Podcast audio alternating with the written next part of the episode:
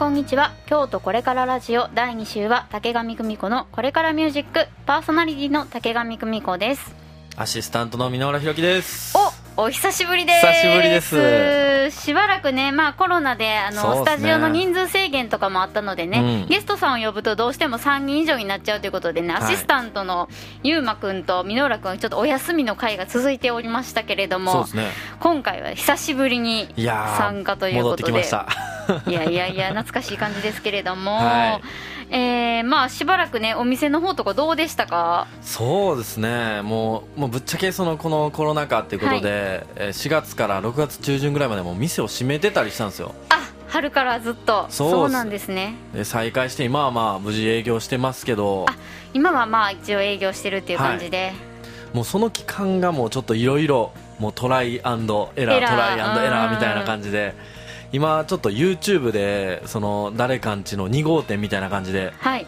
誰かの遊び場っていう名前で YouTube チャンネルやっててはい。そっちの方でなんか店のボードゲーム紹介したりとかお。なんかちょっと番組を作ったりラジオやったりみたいなこともやってますね、おじゃあラジオでの経験が生かされて生かされてるのか？やってるんですよね。おかげさまではいいやなんか結構あの周りから聞きますよ。箕浦君が YouTube やってて。あのジャズの番組とかあるよね。そうですね。あれとかもなんかちょっとチラ見したりとかして、はい。すごいいろいろあの新しいことに挑戦しているなっていう感じがしてあの実は陰ながらお頑張ってると思ってたんですけどあなかなか会うことがねできなかったのでね。よね。まあちょっと収録で久しぶりに会えて嬉しいんですけれども。僕も嬉しいですわ。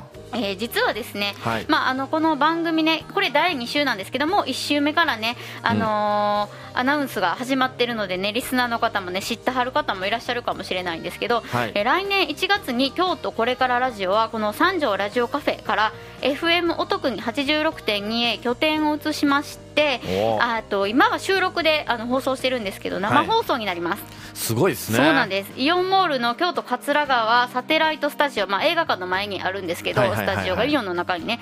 そちらからあの生放送になります。毎週そう木曜日の午後5時より生放送ということで、はい。実は今日これね、えー、と12月10日の18時からこれオンエアしてるんですけどこの前、えー12月10日の、えー2時半からの午後の番組を今ね、えー戸田太一君がねあのやっていてで実は私、えー生放送でに、えー出演してきて。あでなるほどね。そうなんで来月からあの 次の枠で私たち番組やるんでよろしくっていう告知をねしてきたところなんですあよ。なるほど。そうなんです。だから今日あのこれからラジオファンの人はですね2時半から生放送聞いてもしかしたらサテライトも行ってあその後、夜の車であのこのこれからラジオをね聞いてくれてはる人ももしかしたらいはるかもしれないラジオのはしごが。そうもうラジオはしごで今日忙しいわっていう人もねいはるしそんなん知らんかったわっていう人が、まあ、大半かもしれないですけどね。いいですね。ギアかかってますね。そうなんですよ。だからこの12月10日からねちょっと私ははい。ラジオモードにまたねこう今までちょっとどうしてもそのコロナで頑張ってはるお店を応援するっていう立場でいろんなお店やったりとか、はい。あのを紹介したりとかっていうサポートする立場だったんですけど、まあ、ちょっとねそろそろ自分のやりたいことをね2011年お。2011年2021年ですね。結構タイムスリップしましたけど10年戻ってますけどね、はい。あのやっていこうということ。なんですが、まあ、はい。ちょっと生放送になるということもありまして、うん。まあ、内容もねリニューアルさせていただくことになりました、はい。で番組は継続しまして竹上久美子もあのまだ引き続きパーソナリティさせていただくんですけれども、はい。アシスタントのねゆうまくんと箕浦くんは、まあ、この今回で卒業ということになりましいてや卒業させていただきます。いやちょっとそれはね寂しい話なんですよね。まあねぶっちゃけ生放送はちょっとね出演できないですね。夜の仕まあ、お事っていうのも店もあるので。ねしてるしっていうのももあって、で、うん。まあ、ほんまやったら卒業に向けてそのもう半年ぐらいかけて盛り上げてこう卒業企画とかやりたいところだったんですけども、それもまあちょっと今このご時世でなかなかできなかったので、うんイベントとかもね、はい。本当にあのお疲れ様っていうのをお伝えするのがね、まあ、こんなちょっとこじんまりした形いにはなってしまったんですけど。もう呼んで。もらえてるのがまずそう嬉なんでしいです。はい。でまあゆうまくんはちょっとね今日来れてないんですけど、でもはい。まあ二人ともまたあの番組は続くのでアシスタントという形ではなくてまあゲストみたいな形でね。いやもうまたあの番組遊びに来てもらえたらなと思ってま。すはい。すぐ行くんでで今日は あのまあそういう卒業記念の会でもありますので、はいまあお引っ越しの前の最終の会っていうのもあるのでね、二人がアシスタントになってからのねまあ日々をね、振り返って振り返っていこうと思いますので、ね最後まではい。ぜひぜひみんなよろしくお願いします。お願いしますこの番組は株式会社高野の協力でお送りいたします京都これからラジオ。さて今月のコレソンです。今月のコレソンはですねまあ箕浦君にもねこの間 CD 渡しましたけれども、はい私が、えー最近リリースしたばっかりのフルアルバムよりクロスオーバーアルバムバージョンです。お聴きください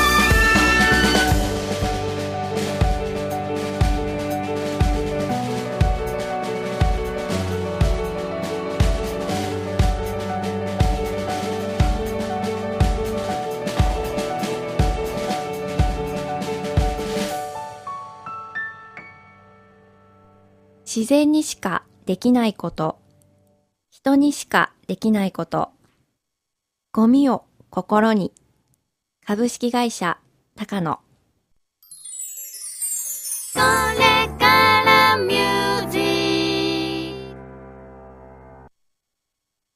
聴きいただきましたのは竹上久美子でクロスオーバーアルバムバージョンでした。いやもうめちゃくちゃ広いじゃないですか。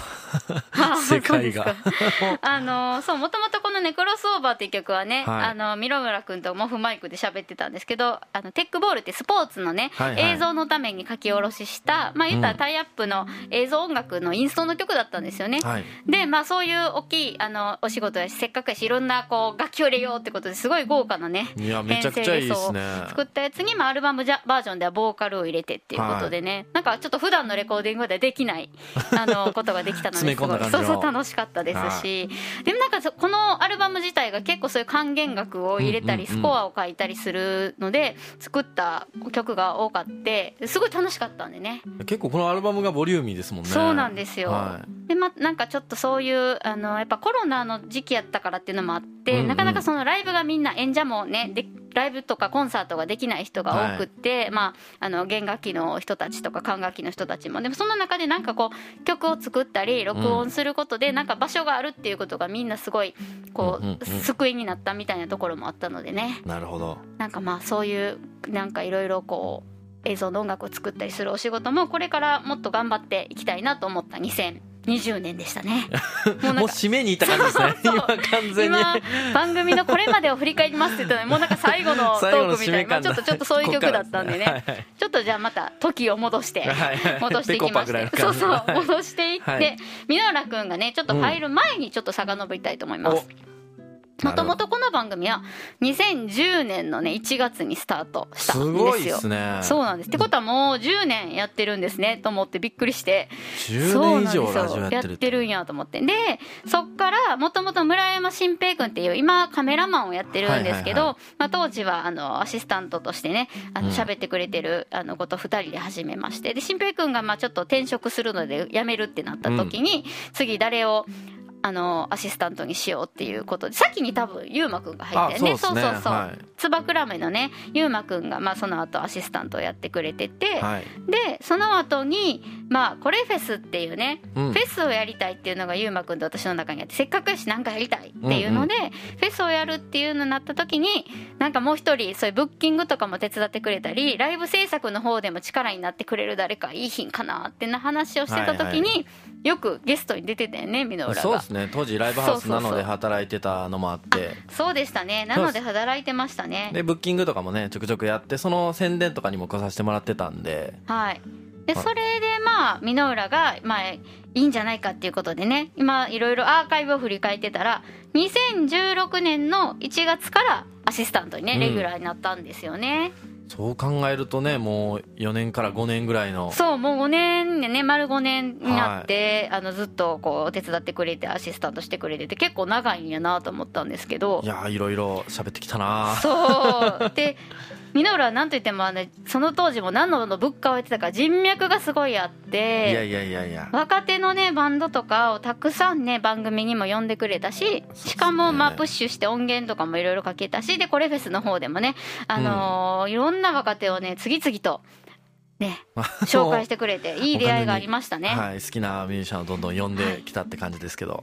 はい、そのまあ初期の2016年、17年、18年と3回コレフェスやってる。一番最初の回、うんうん、2016年の6月になので開催したコレフェスに出演してくれていたアーティストさんのちょっと音源をここで聞いていただきたいなと思うんですけれども曲紹介をお願いします。はい、えっ、ー、とじゃあ2016年か。コレフェスの一発目に出演していたユースホステル、というミュージシャンの一曲、えー、9月という曲をお聴きください。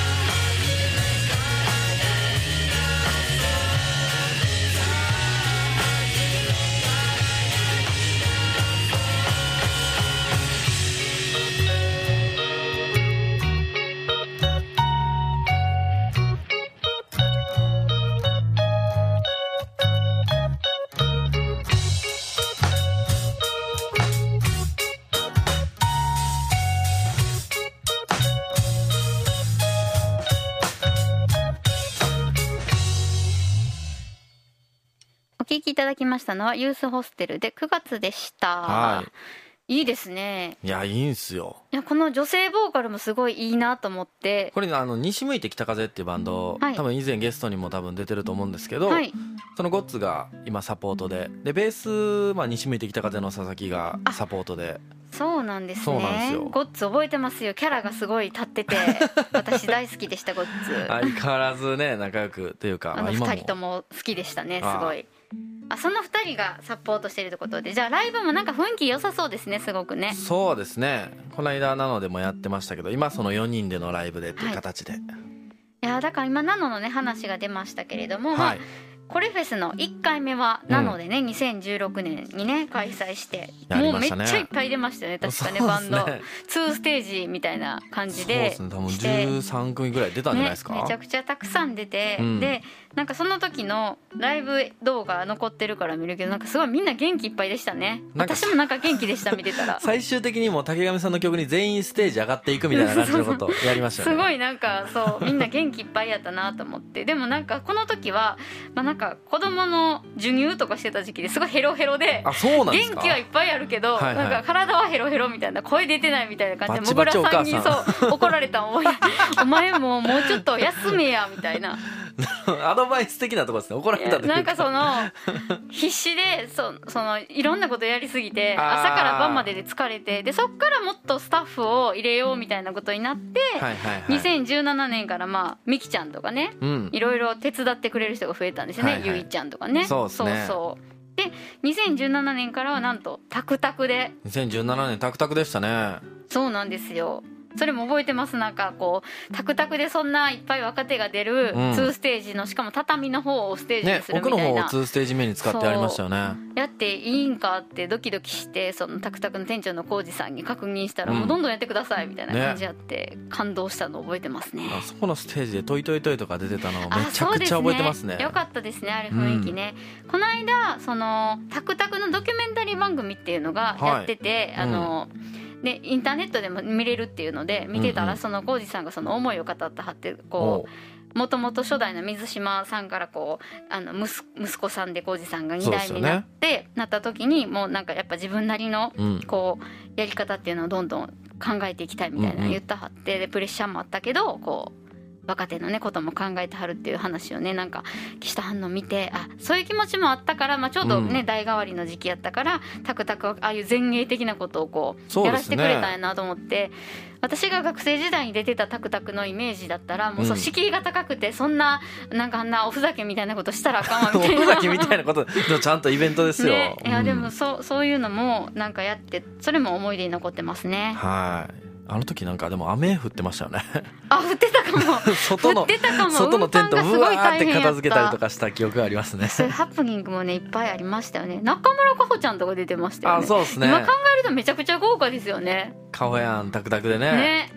出てましたいねやーもうだからもうすごい我ながら私たち先見の明があるブッキングやったなと思って いや今やろうと思ったらなかなか大変なメンバーがもうねちょ揃ってましたけれどもね。いや楽しかったな楽しかったですね。はい。でそこからずっとタクタクでやるんかと思いきや2018年はまた場所を変えたんですよね、はい変えるな変えますそうなんですねよ。普通なんか 一回成功したらここで安定してやったらもう次はもっと良くなるっていうのは分かってるのに、あえて場所を変えていくっていうところがなんかね。なんかね多分やりたい形がまあその毎年いろいろあったんやなって感じですね。あったんですよね。でまあ、はい。それもあるしそのミノラは自分のイベントを、まあ、やってるじゃないですかグローリーとかで。ででみんなそれぞれこう自分のホームがある中でこれフェスではちょっと攻めたことを違うことをやろうみたいな気持ちもあって、ちょっとその。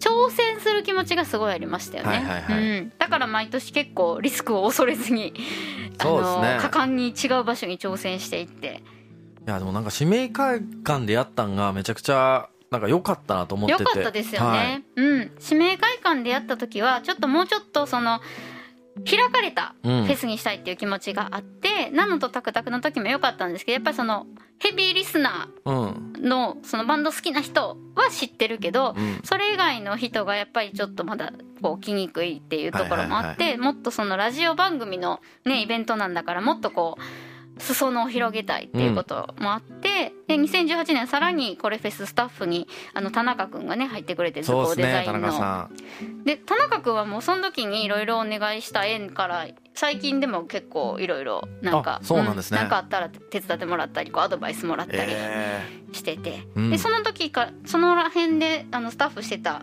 ゆきなねゆうゆうゆうデザインしてたゆきなはその指名会館のコレフェスの縁で今うん。図工デザインに就職しましたからね、おそうなんねそう。すごい。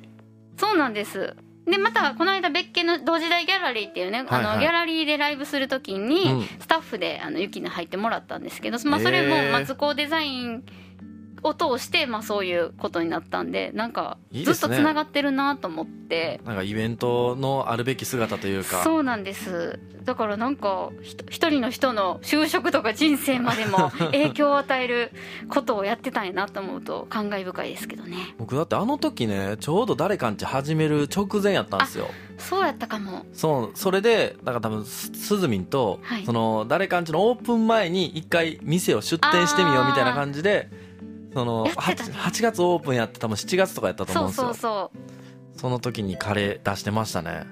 あったねカレー。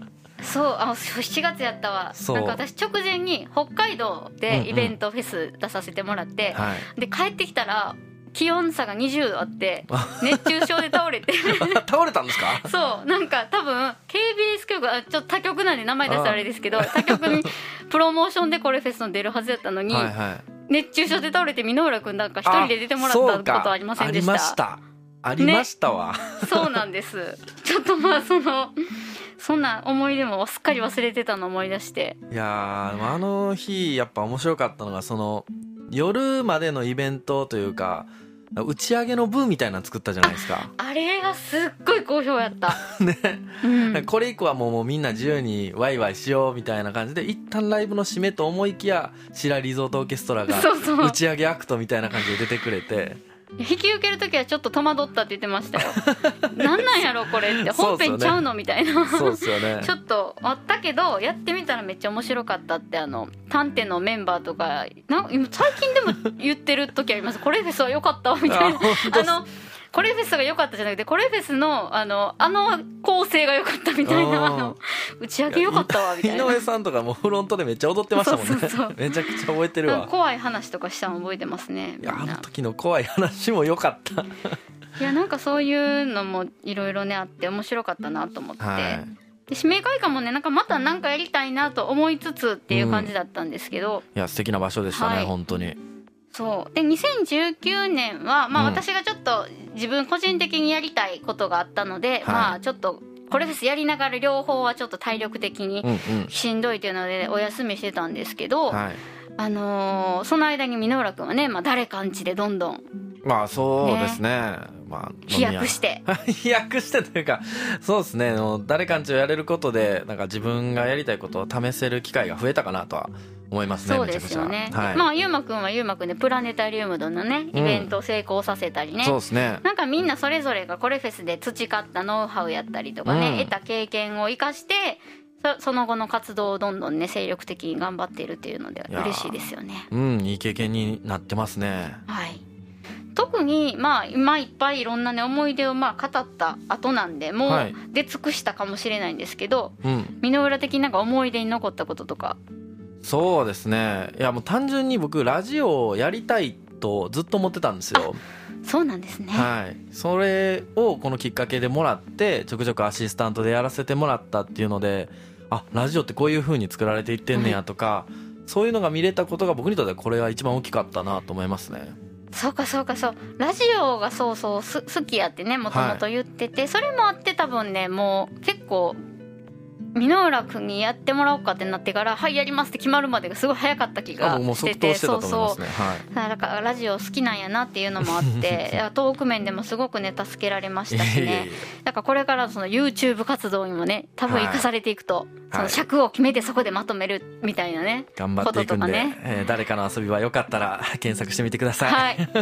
誰かの遊び場で YouTube で検索したら出るってことですね、はいぜひぜひチャンネル登録とグッドボタンお願いします。お願いします。竹上さんが言ってくれてる。いやいやありがたい。竹上久美子もね、はい。あの最近そのコロナになるまで YouTube、うんうん。ほんまにリリースの時にミュージックビデオ上げるだけの場所だったんですけど、はいはい。まあ、あるあるなんですけど、まあちょっとなんかやろうってことでこのそれこそ4月ぐらいからお。それライブハウスのいろいろやってる活動を紹介したりとかグッズを紹介したりとか、うんうん。自宅でライブをししたりとか、はい。で配信ライブをどんどんやってとか言ってうん。すごいあの YouTube 活動を私もね頑張っているんですよ4月から。いやーだってねその出す場所っていうのがやっぱ限られる中でね使える部分ですもんね YouTube って、はでも YouTube やったらやっぱりそのラジオの場っていうのはありがたかったんやなと思ってもうっすね。とちったら編集してくれはるし 音源当日でも差し替えてくれはるし自分で編集していろいろやってたらねもうあそこへの感謝が慌ねただしくなってしまってああもうなんか場があるっていうのはすごくありがたかったことやったよなって身にしめって感じて。ね。いやそうですね。なんか一個一個作るってほんまにねすごいことなんやなと思いますなねいと思いましたね、はい。まあいろいろ思い出は尽きないんですけれどもここでね一、曲またねなあのーゆかりのあるアーティストさんのね、音源を聞いていただきたいと思うんで紹介お願いします、えーボーカルが僕と幼なじみなんですけども、えーグーというバンドから「セントラル」という曲をお聴きくださいあ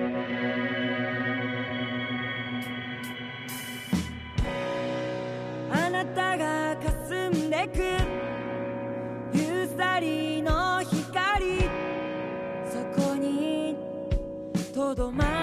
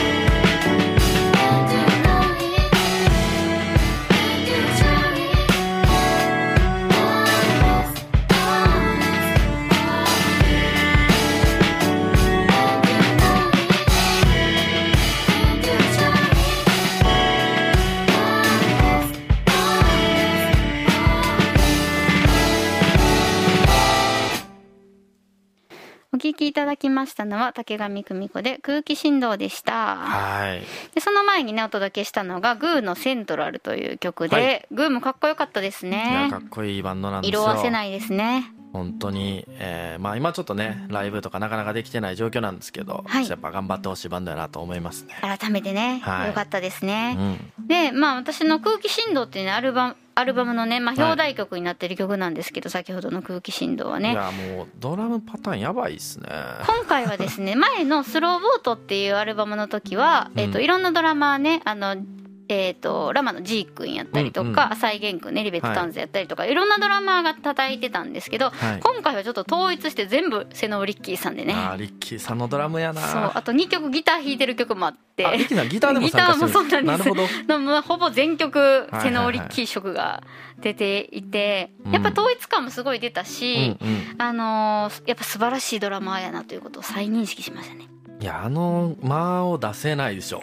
なんかねドラマーじゃないんですよね。もうレッキーさんというジャンルというか、なんか歌の呼吸のように給付を入れたりとうかん。しはるんですよね。アクセントがこう入ったりいとかね。や心地いいですわ。ね。うん。素晴らしいアルバムとなっておりますのでね、はい。リスナーの方まだね買ってないわという方いらっしゃったらね通販もねできますね、ベースのサイト竹上久美子の、えーオンラインショップでもあの CD 買えますし、はい。えー配信ねダウンロードそしてサブスクでもね主要サイト全部ねあの網羅しておりますのでねそはい。ちらからダウンロードしたりサブスクでね聞いていただけたら嬉しいなと思います。めっちゃいい。Amazon とかね Spotify とかね、うん。えー、Apple Music などでもね聞けます。LINE ミュージックでも聞けますのでね。ぜひぜひですね。はい、というわけでまあ、はい。い、ろいろお知らせもしたんですけれども、はい。早いものでもうねエンディングが近づいてまいりました。エン。ディングですね。ねえ。でうん。まあさっきまあいろいろねこれまでの振り返りはしたけど、うんうん。ちょっとこの番組ねこれからミュージックやからこれからの話もねはい最後したいなと思うんですけど箕浦君これからのこう野望というか展望というかどうでしょいやーもうやりたいことたくさんあるんですよ。う教えてください。いやもうあのねもともと僕淡路島出身で京都に来て、まあ、今京都で飲み屋をやってるんですけど、はい、まあ、将来的に淡路島で野外のイベントを作りたいっていうのがありまして。言ってますねずっとはい。ね。まあ、そのためじゃないけどまあいろいろな音楽イベントに裏方として参加したりとか、まあ、主催でボロフェスタっていう京都の音楽イベントやったりとか、はい、えーしてるんですけどちょっとその淡路島でのイベントが動き出しそうですね。お！はい。近日公開ということでね。そうですね。ちょっと情報解禁は改めてなんですけどいやまあほんまに0から1にするっていう動きでそんなに大規模じゃないとは思うんですけどちょっと動かしてみようかなと思ってますね。じゃあまたなんか決まった暁には、まあ番組いお引っ越しはしますけどね、はい。あのぜひゲストに遊びに来てもらえたらね告知でと思います。すごいテンションでいきますよ。いやー楽しみにしてます。いいです。ね生放送の箕浦っていうのもちょっとねそうですね。面白いかもしれない。まあそれで生放送難しかったらコメントとかでね、うん。出演することもできますので電話出演とかもできますのでね。ああまでもやりますたちょっと何でもやります。あのプッシュしていきたいなと思いますね竹上さんはこれからの野望みたいなのこれからはまあ、うん。あのー来年2021年もいろいろライブも決まっていて、はい。近いものだったら1月2日ね北大路ビブレの方でねマルシェ、うんうん。あのミュージックマルシェといってあの中央ステージでのイベントに出演するんですけど管楽器との編成で出演するのが決まってたりライブもまあもちろんこの限られた状況の中でうん。お引き受けできるものはやっていきたいなと思いつつ、うんうん。でもなんか今年1年でこう目目覚めたというかはい。充実感を感じた制作の方も頑張っていきたいなと思っていろいろあの映像の音楽を作ったりだとか、はい。まあ、そういう、えー音楽制作の方のお仕事もちょっと2021年はさらに頑張っていきたいなと思っていわなんかもう意欲意欲たっぷりな。そうなんです。なんかそれそういう感じでやろうと思っていっぱい曲を今作りためていてもうこの間もね。そうレコーディング。この間レコーディングしたのは、えっと、それもえウェブ CM のあうんの、うんうん。音楽のお仕事だったんですけど、はい。それでは早く撮れたからじゃあ余った時間にもちょっと曲作ろうっていうことでちょっとね曲プリプロしたりしてどんどんどんどん意欲が湧いてきていやいいじゃないですか。もうね2021年になるんでね。そうそう。いやもうみんなもっとやりたいことどんどんやっていこうぜって感じですね逆になんか人間っていうのは柔軟に対応できる意外と生き物なんやなと思っててうん。だからライブできないならできないで違うやりたいことがどんどんやっぱ湧いてきてて、はい。でまあライブっでこの間その配信で大きいねワンマンライブをしたところなんですけど、うん。あのーマラソンに近いっていう話をしてて、私の、あのー旦那さんはフルマラソン昔走ってたんですけど、すごいな。バンドマンやからライブもしてるんですけど、はい